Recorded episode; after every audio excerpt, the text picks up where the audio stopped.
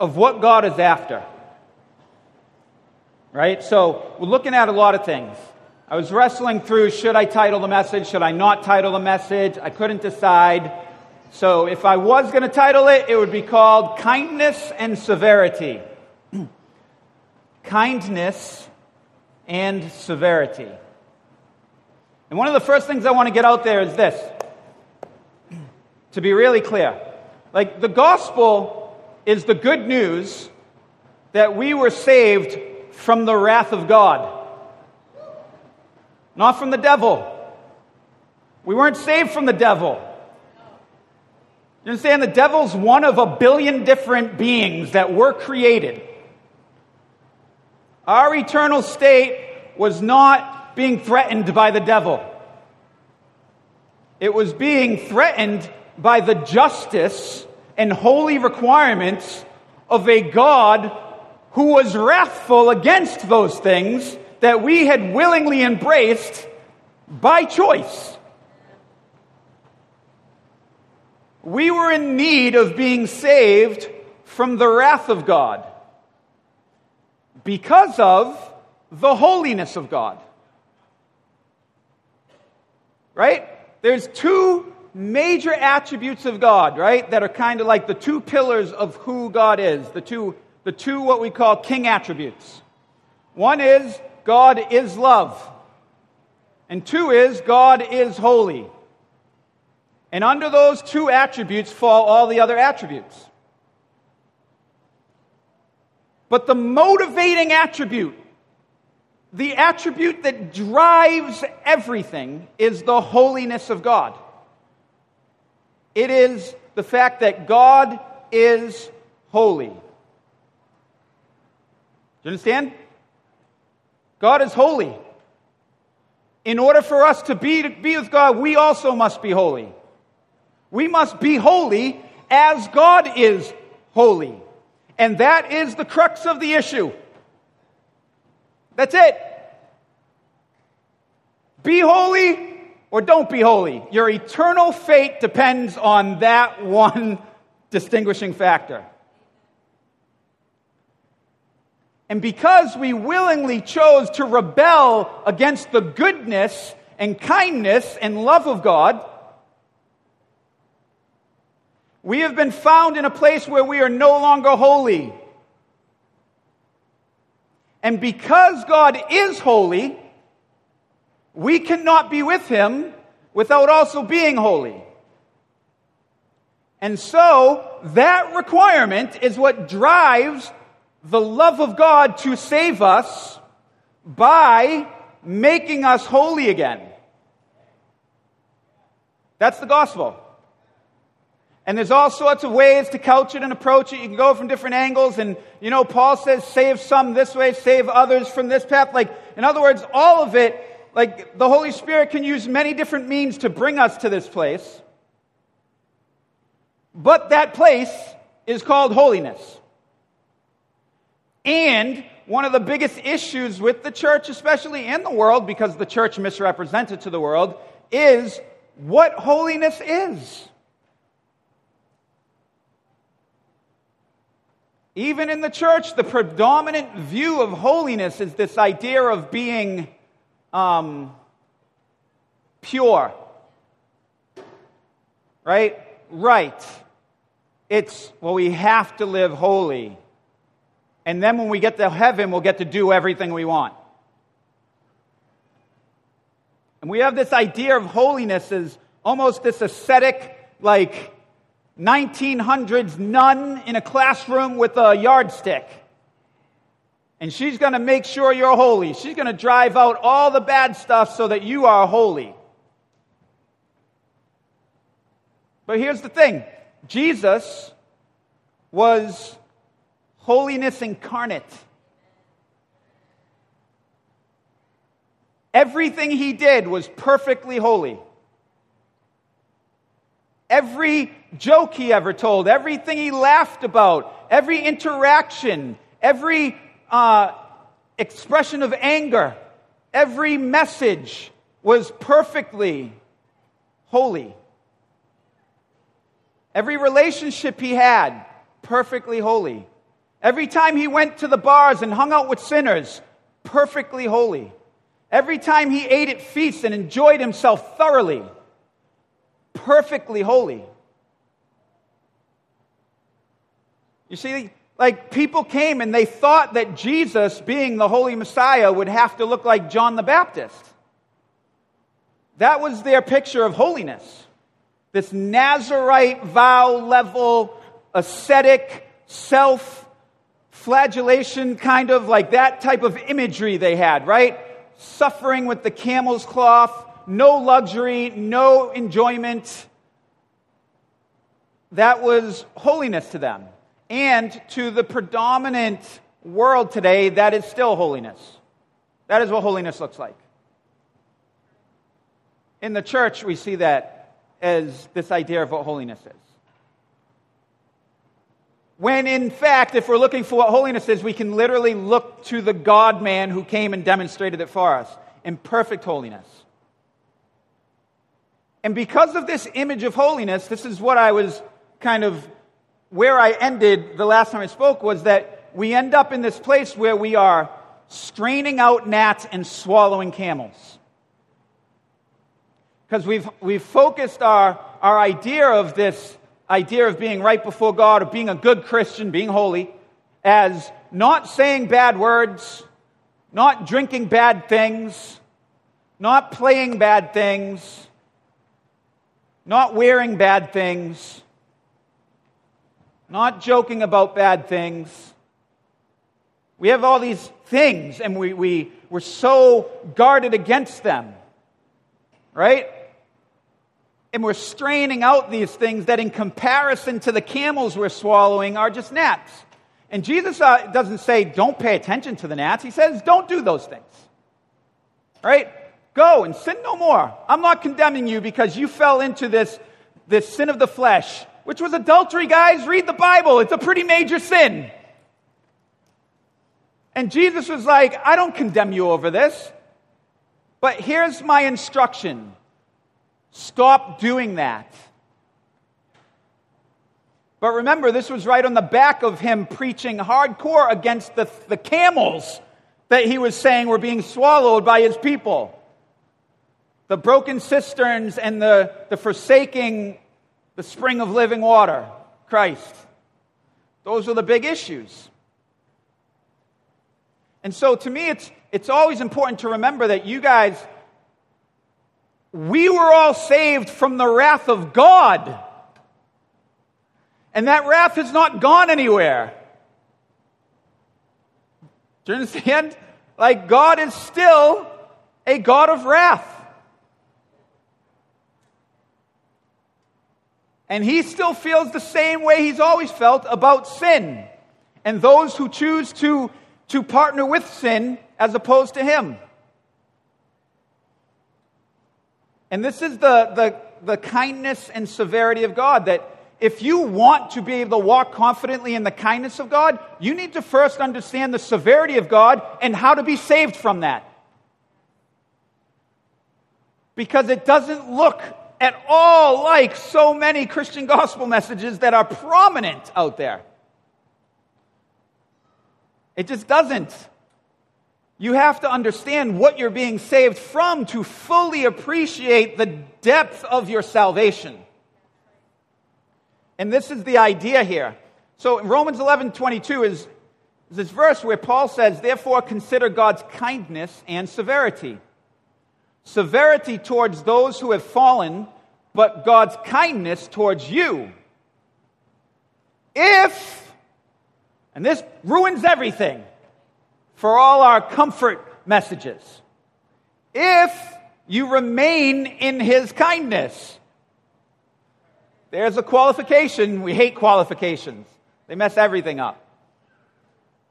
Otherwise, you too will be cut off. Imagine that statement. If you remain in his kindness, well, that's good you will, you will know the kindness of God if you remain in his kindness. If you don't remain in his kindness, you too will also be cut off. What a statement. Let's understand the context just a little bit so that we, we don't create our own theologies about this. Paul is talking to a church in Rome, and he's trying to explain to them how they ended up saved since Jesus was the Jewish Messiah. And he says, guys, the, the covenanted people of God were cut off from God, from God's kindness, because they didn't remain in his kindness. And he says, because that happened, the gospel was brought to you guys, and you guys have now become the beneficiaries of God's kindness.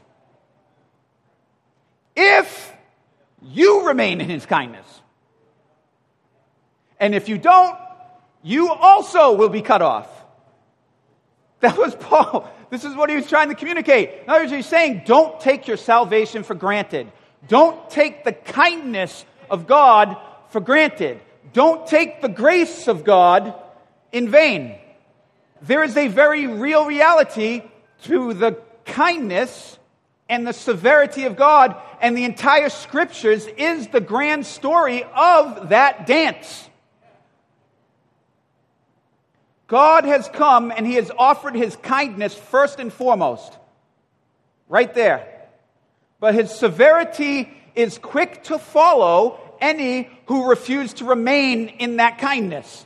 And that sounds weird, but if you understand the history of Scripture, it's abundantly clear.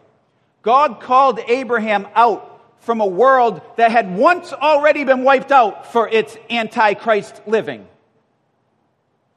And then calls Abraham out from that world that had returned back to its antichrist living. And he said, I am going to call Abraham out to be a person set apart, and I am going to, to, to bless him with my kindness in every possible facet. I'm going to make an, an everlasting covenant with this man and his descendants forever, as long as they remain in my kindness. And he gives them the promises and the covenants that he will be their God and they will be his people and he will bless them forever and ever. Land with descendants, with kings, with eternal salvation. And he says, here's what you need to do though. Remain in my kindness. Here's the sign that you have chosen to remain in my kindness circumcision. And he gets circumcised, and that causes them to be marked as the people of God. And now their history is as long as they have remained in God's kindness, meaning this, they are not taking it for, for granted.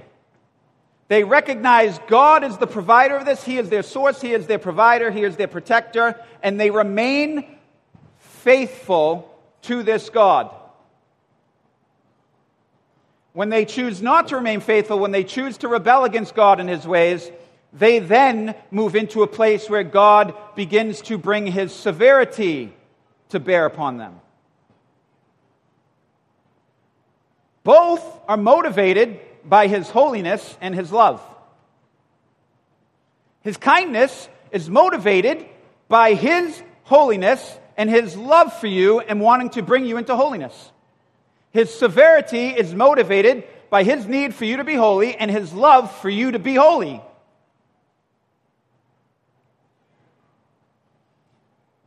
In Israel's history and in the scripture, and what Paul's emphasizing here in, in the end of Romans, is this that his kindness is towards those who have been approved by God. and his severity towards those who have forsaken him.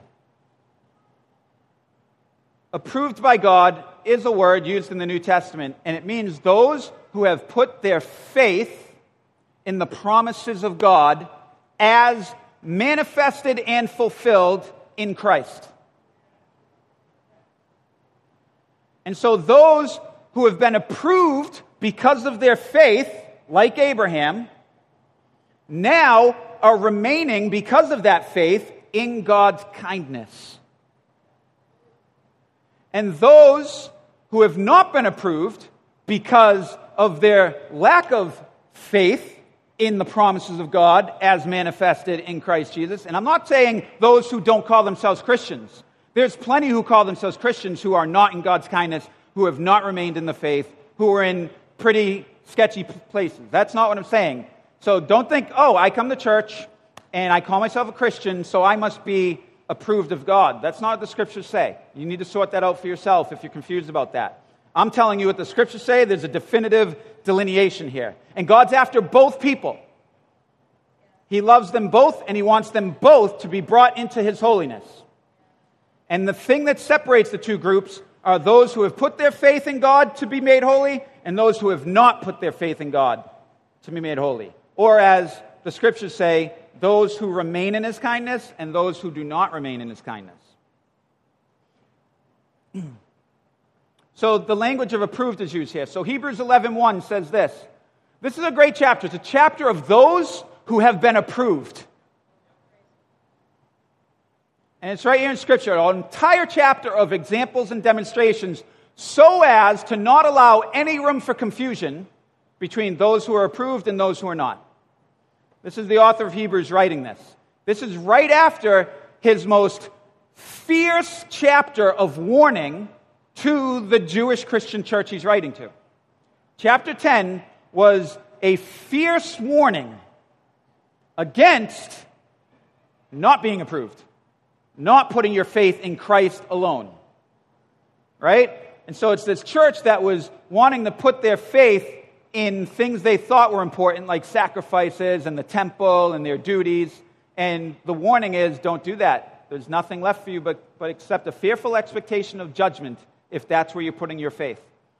Keep it in Christ, no matter how bad it gets, no matter how hard it is to do. His sacrifices, once and for all, you can't make any more sacrifices. They're useless. But if you do make other sacrifices, you're in danger because now you're treating the sacrifice Christ made as if it's just a common sacrifice.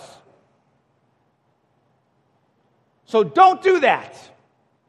And then he goes right into chapter 11 which is this massive attempt to encourage the people and say, but guys, look. And so chapter 11 starts with this statement. Now, faith, so that there's no confusion, is the reality of what you're hoping for.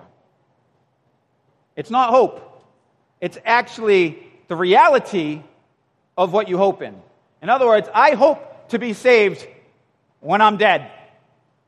Faith tells me that's a reality now because my faith is in the saving one.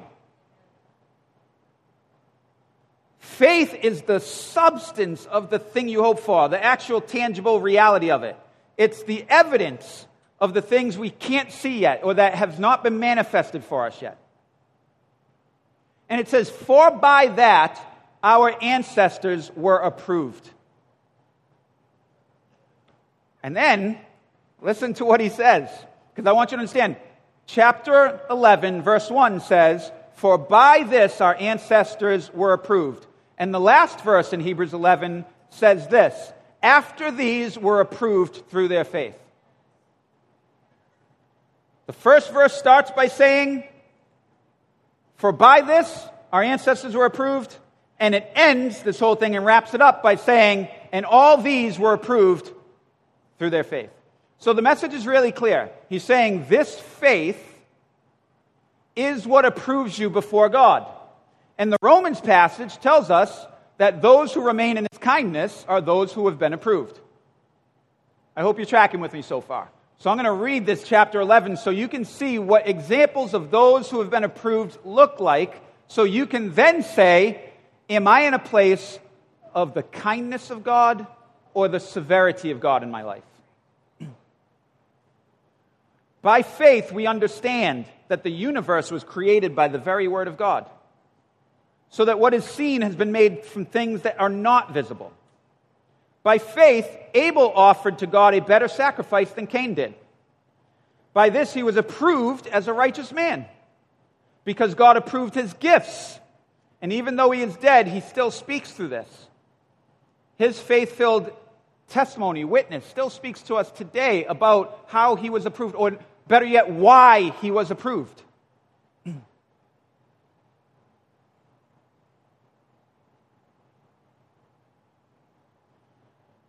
I want you guys to tie this in to everything that I've preached on the last few weeks about the idea of broken cisterns and God saying, I have these two things against you. Right? Because that's the essence of this. That's where this is all leading. Again, to reaffirm the fact that we are straining out gnats, but we're swallowing camels. We're, we're dealing with the, the sins of the flesh and the issues while living in a place of rebellion and idolatry. And this is the whole message here of what it's getting to the difference between the kindness and severity of God. The kindness of God is on those who are not in rebellion, but could still be struggling with sins of the flesh. The kindness of God looks at a person like this and says, I am not condemning you over that. But stop, go and sin no more. But I don't condemn you, and I'm not letting anyone else condemn you for that. Because you are loyal to me, your faith is in me, you are approved by me, and my kindness is on you. But those who have forsaken Christ as their source, as the fountain of living water, but are still doing the deeds, whose mouth confesses that they are with Christ, but their heart is far from Him, those who are putting their trust in broken cisterns instead of the provision of God in their life, those are the people that God is saying, My kindness is, is not on you. You are not in my kindness. My severity is on you in the hopes to bring you to holiness. It's a different stage, it's a different place. He's still after you. You could be in open rebellion against God, God is still after you. But He is after you from a place of severity. You are in real danger. You are in open rebellion, and if you remain there, there's not good things left for you. But yet, His holiness and His love still drive Him to pursue you. And that's the history of Israel. Israel, in their rebellion, consistently rebelled in ways that are, are rated R to write about by the prophets. Gross, blatant, demonic adultery before God in his face, not hidden, not secret. Right? Where, where God is astounded, he says, Has it ever been heard of that any nation has changed their gods? Yet, Israel, you have done this in my face. But because of God's promises and his covenants made, he refused to ever completely wipe them out. But what he did was he dealt with them severely. And his judgment and his wrath was upon Israel over and over again. And in Romans 11, Paul is saying, hey, even as bad as they have been, they have not been completely destroyed because of my love and promises made through the covenants. But that, guys, this is what I'm saying. That, that, that is a end of the road comfort for some of us who are in the midst of the severity of God in our lives. And we have no idea why. We don't know why. We keep saying we're, blaming God for the consequences of the idolatry we live in, not understanding the place we're in before Him. Because of so many watered down and, and poor demonstrations of what it means to be loved by God. You understand? Like the pleading of Christ in all of the severity that he pleaded with was because he loved us. The judgments and wrath of God on Israel was because he loved them. And I want to get to that. So let me finish this. Here are all the other examples of what it looks like to be approved by God. By faith, Enoch was taken away so that he did not experience death, and he was not to be found because God took him away. For prior to his transformation, he was approved, having pleased God. Now, without faith, it is impossible to please God. For the one who draws near to him must believe that he is, and that he rewards those who seek him. By faith, Noah, after being warned about what was not yet seen, in reverence built an ark to deliver his family. We could teach a whole message on that. How wild is that? A man who had never seen rain was told to build a giant boat. Took him like a hundred years to build. never gave up, never wavered, built this boat.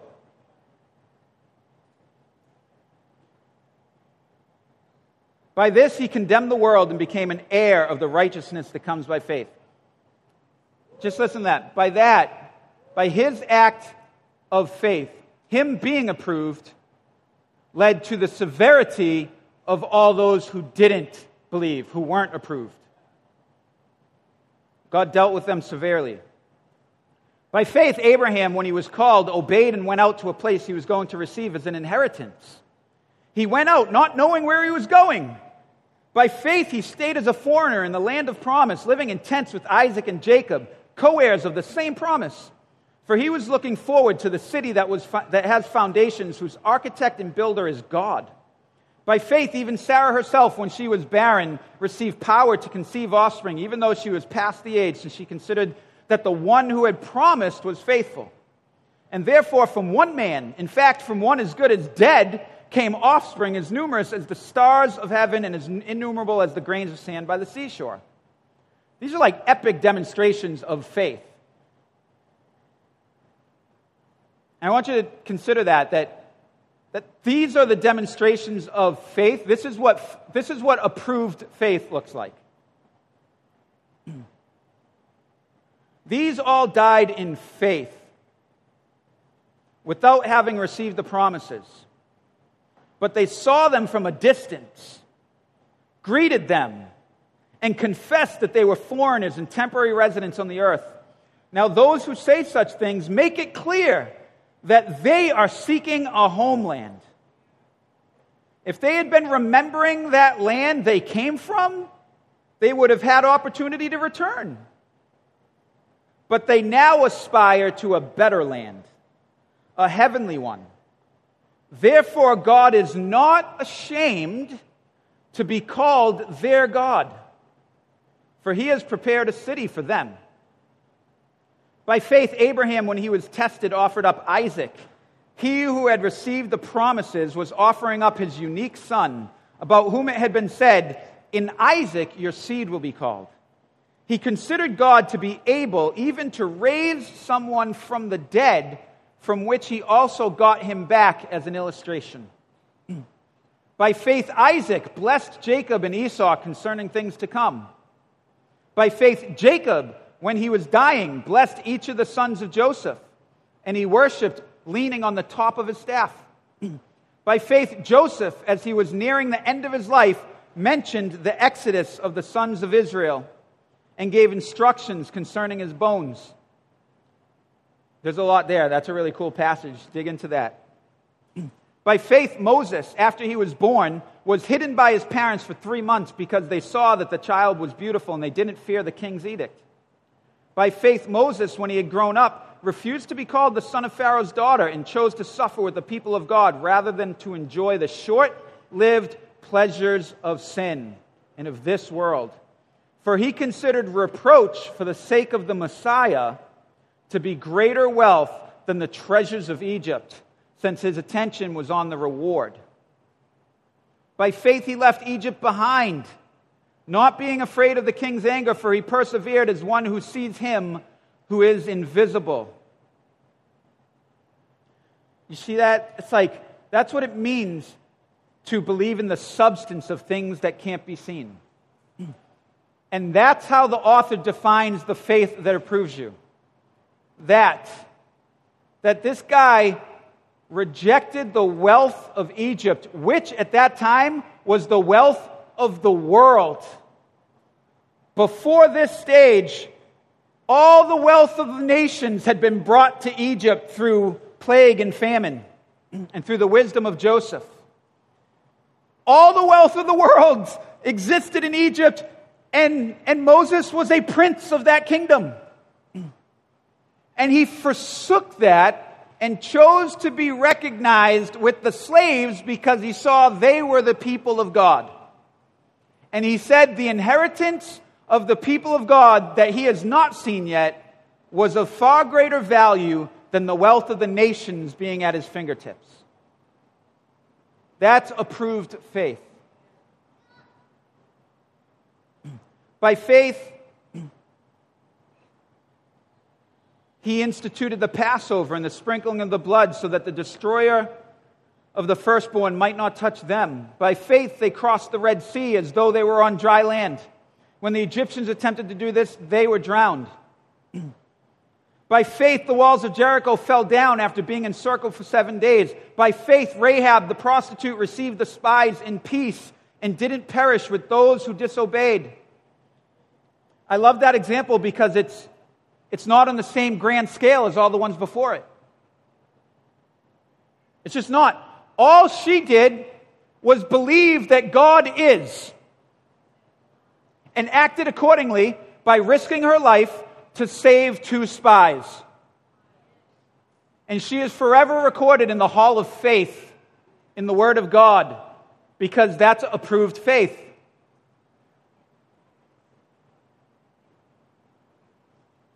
And what more can I say? Time is too short for me to tell about Gideon, Barak, Samson, Jephthah, of David and Samuel and the prophets.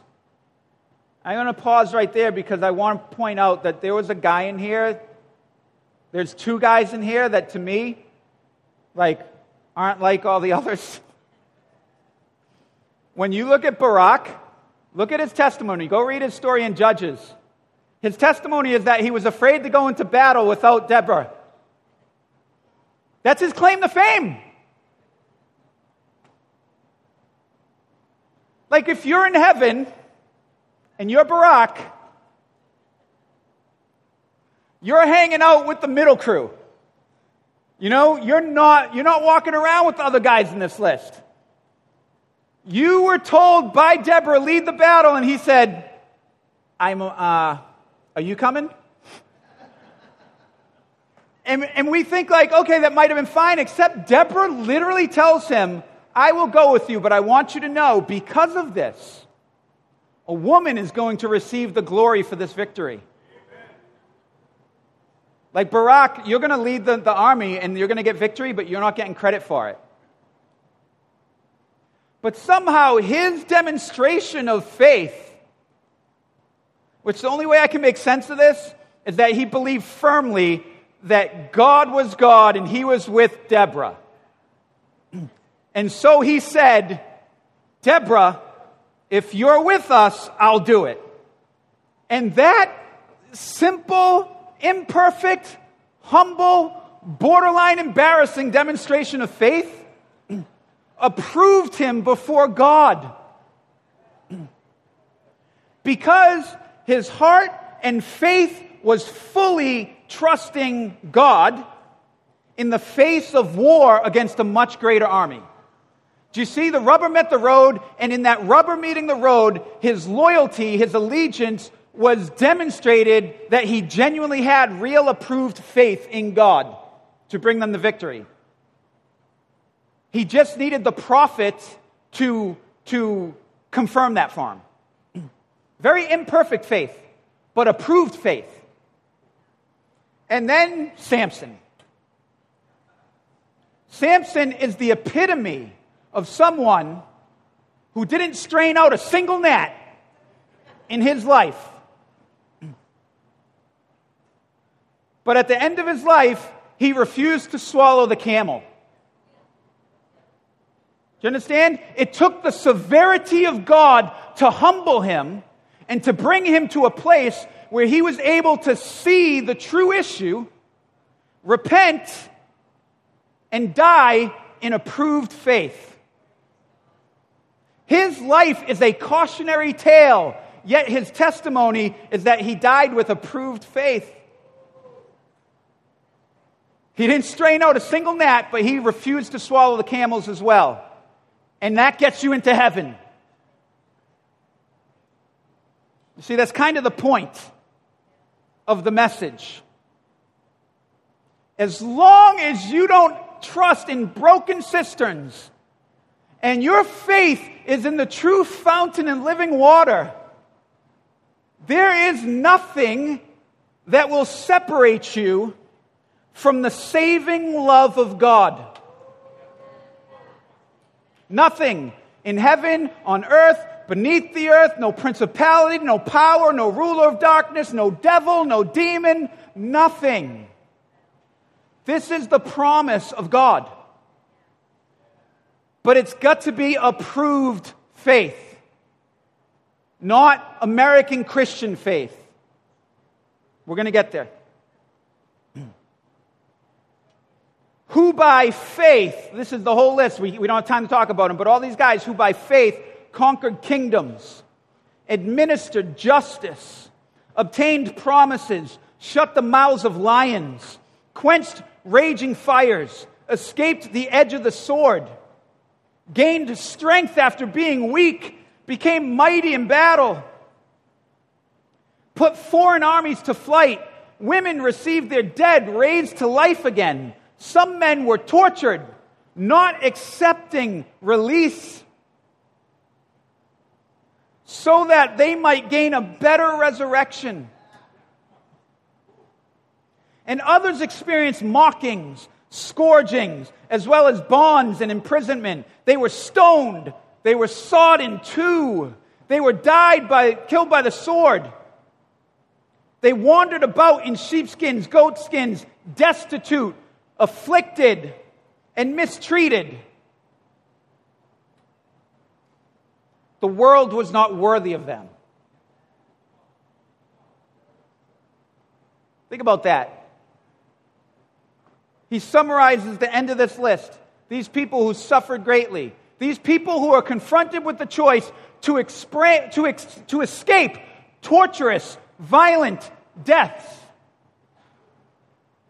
And they refused to accept that escape because their faith was genuine, it was approved, and it was demonstrated by the fact that they said, I have a better resurrection by not escaping this than by, than by turning my back on this faith to escape this. That's how their faith was approved. Abraham's faith was approved by willing to kill his promised son. And it says, the world was not worthy of these people. They wandered in deserts, mountains, caves, and holes in the ground. All these people were approved through their faith. But they did not receive what was promised at that time, since God had provided something better for us so that they would not be made perfect without us. In other words, their, the fulfillment of their promise, the thing their faith was in, would not find full fulfillment until Christ. Because even though they were saved by believing the promises of God, that salvation did not become manifest or attainable until Christ came to fulfill the promises. And that's faith. This is the faith we have the, the chance to look back on. So remember, Hebrews 11 started by saying, for by this our ancestors were approved, and it ended by saying all these were approved through this saving faith. None of the people in this list were guilty of broken cisterns or forsaking the fountain of living water. None of the people in this list were found guilty of putting their faith in provision, in sustenance, in source, in anything else other than God. That's the unifying factor between every person in that list. And that's the unifying factor between every person who stands with God in his presence in heaven, made holy. Hebrews 12 goes on to talk about this great cloud of witnesses that we're surrounded by, that they just read. He says, Therefore, guys, since we're surrounded by such a great cloud of witnesses who have witnessed this truth and they've testified of this truth, since that is the reality of us, let us lay aside every hindrance and sin that so easily ensnares us. And let us run with endurance the race that lies before us, keeping our eyes on Jesus, the pioneer and perfecter of our faith, who for the joy that was set before him endured those sufferings. He despised the shame of it, but it was worth it. That's what it says okay? And he endured such hostility. It says, You have forgotten the exhortation that addresses you as sons. And this is the crux of the message right here. This is the difference, guys kindness and severity.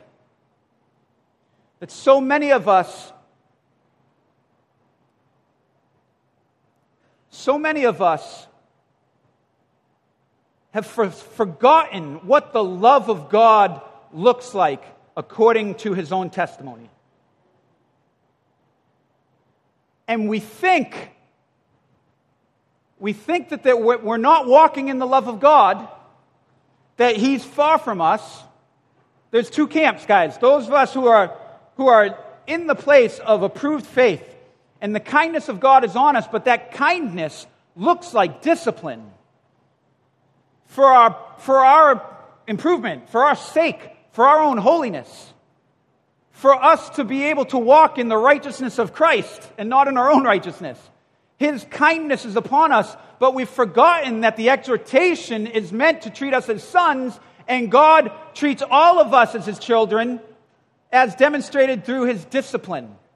And then he makes it clear no discipline feels good in the moment.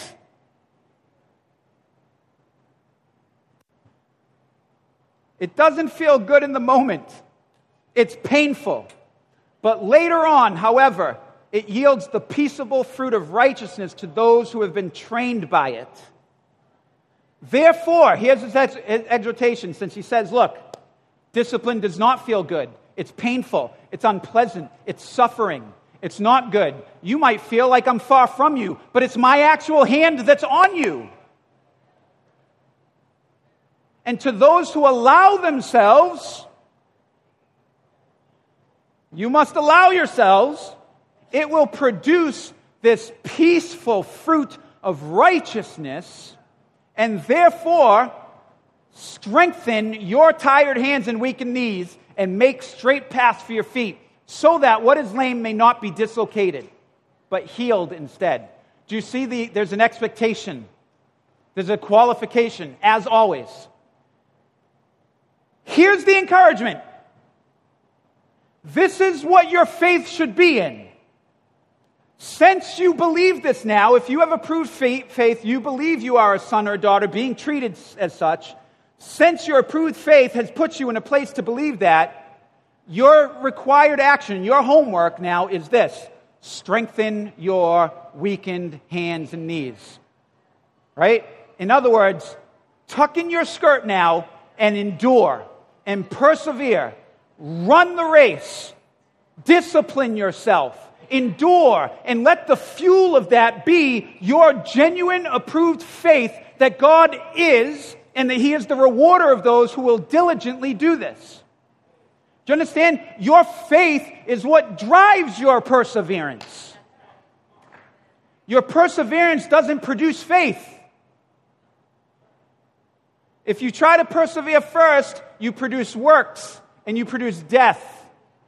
But if you have approved faith, if you have been able to come to God and say, I believe that you are, and that you are holy, and that I need to be holy in order to be approved by you, and that you have provided a way to make me holy, and it is simply me putting my faith in you, and that that faith will then be demonstrated in all these approved ways, I am willing to endure. Here's this crazy stat I saw. I think, I forget, maybe Caitlin Byers posted it. And I looked it up. It's this crazy study they did on rats.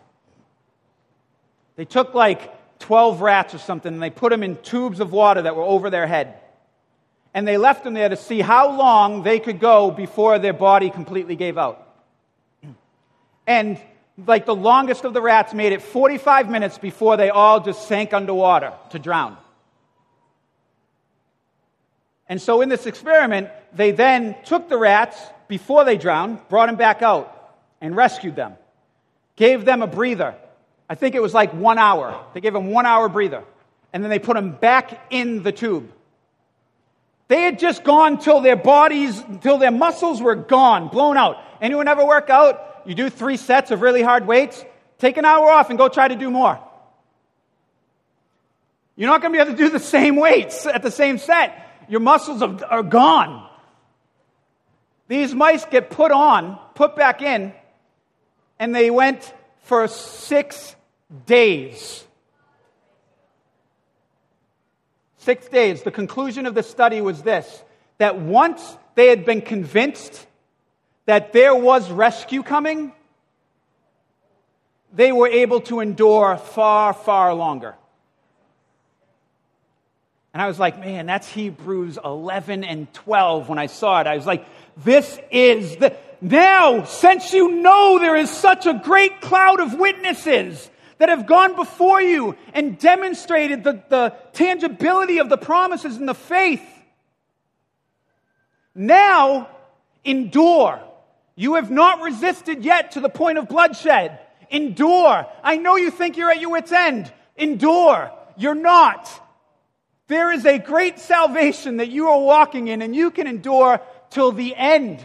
Revelation literally says those who endure till the end will be saved. It's because it's that saving faith. Anyway, man, this is the conclusion.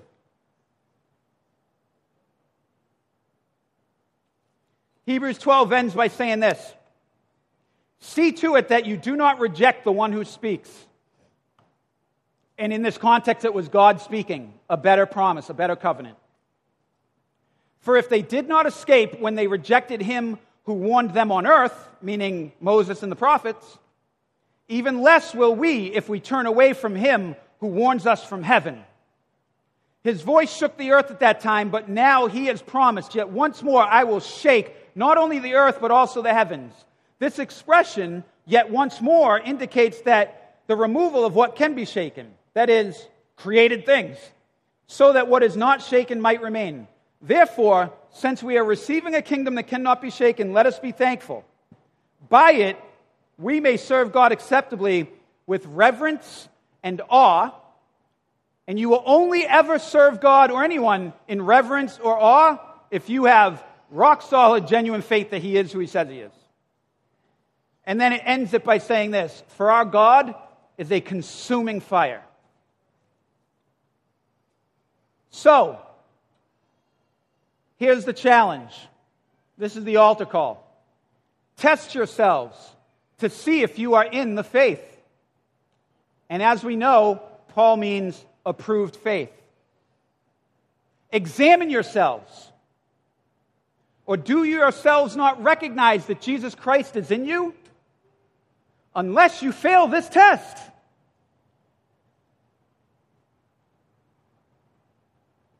Test yourselves and examine yourselves to see if you are in the faith and you genuinely do have Christ living and dwelling at the center of your being, at the center of your identity, at the center of your life and your choices and your decisions and your motivations.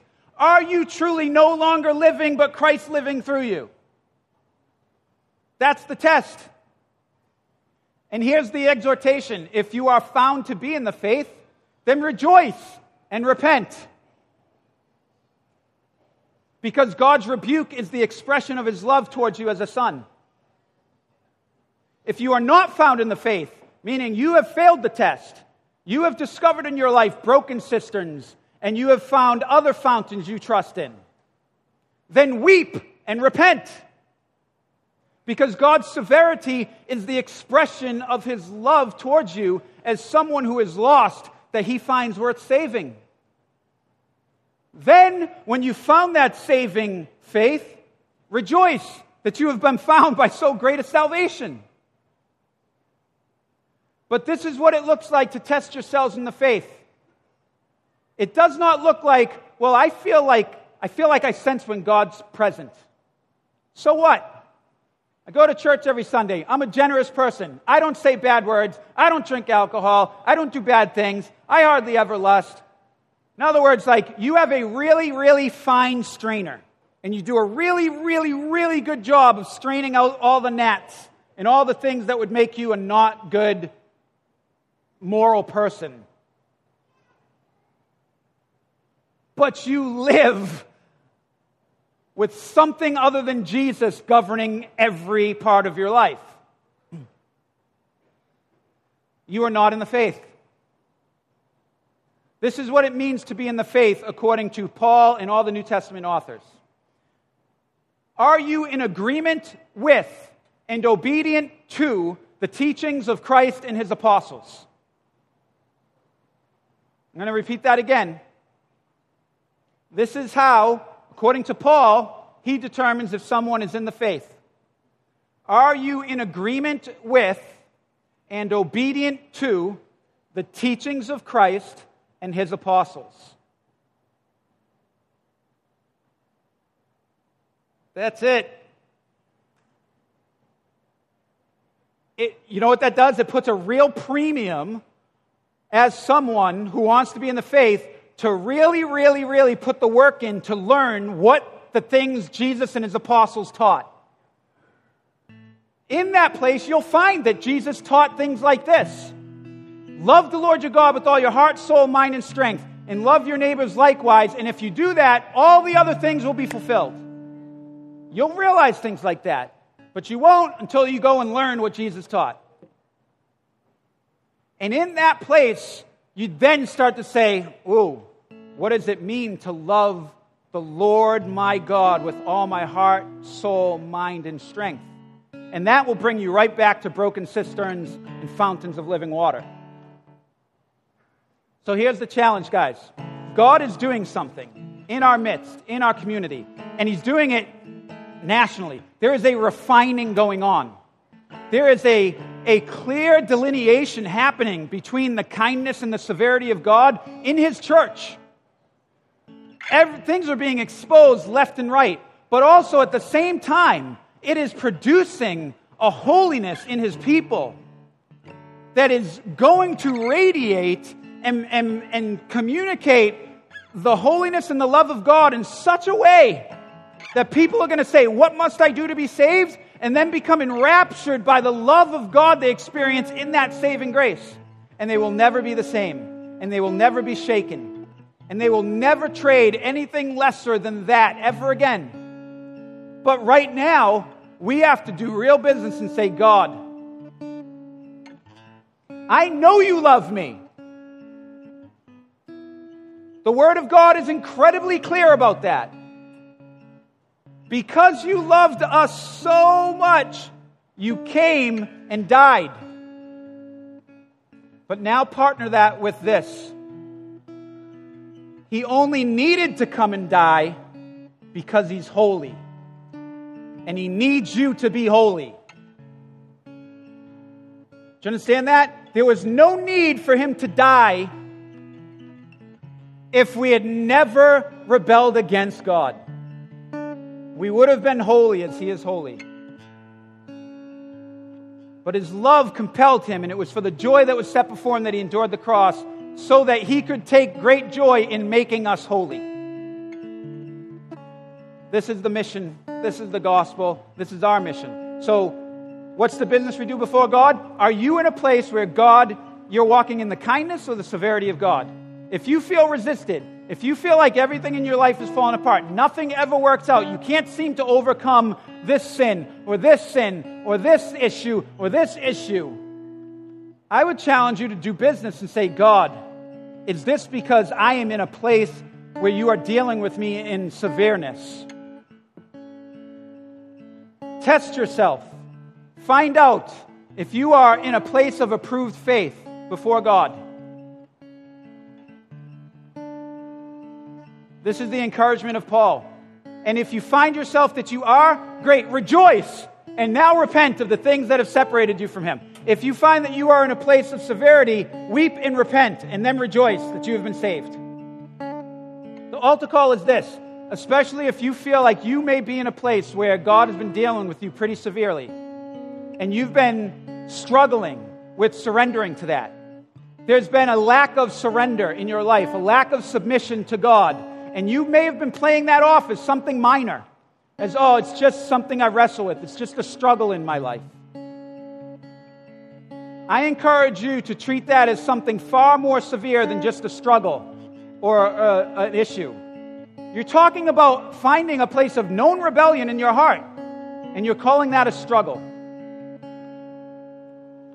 You should be calling that rebellion and dealing with it like you would a rebel and bringing it to God and letting Him end that thing in your life. So I want the first altar call to be for that. If you feel like you're in that place, I want you to come down. I want you to come down now. We don't need to do our typical thing like, listen, if you feel like you, there's something in your heart and you're in a place of potential, there's areas in your heart where you're, you're a rebel before God in that area, come receive salvation. Come receive pardon from the king and freedom. And the rest of it is just if you are finding yourself and you're in a place where you're like, you, you know, and you're trusting in the kindness of God in your life, but He's treating you as a son, and there's some places that you need to work through, then come up and let's get prayer.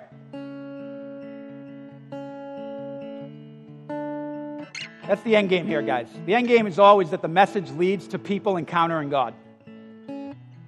That's it. You want to know my formula? There it is. Preach something really good from Scripture and then invite people to come encounter God over that. We're going to just start worshiping. And we're going to do this. And guys, if you're in the prayer team and you want to come up and just be ready, altar call type prayer, not just prayer ministry, but just be up here for altar calls right? Unless you're someone that wants prayer, then come up, get prayer first, and then cascade it down to others.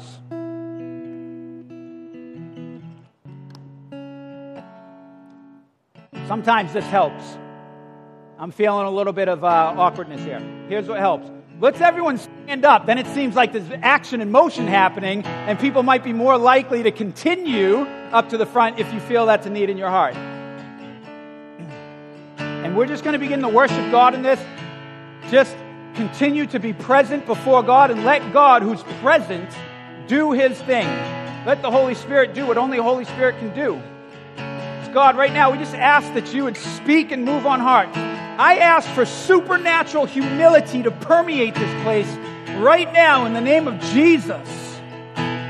God, that supernatural humility would fall, that the fear of man would be stricken dead in the moment, that the prize of being, being close to you and being made right before God, that the prize of that would be of greater value than the opinions of men around us. God, that you would move and you would bring that humility that draws us close to you, God and that freedom would reign in this place right now. That you would be the consuming fire that you are right now, God. That your people would embrace both your kindness and your severity.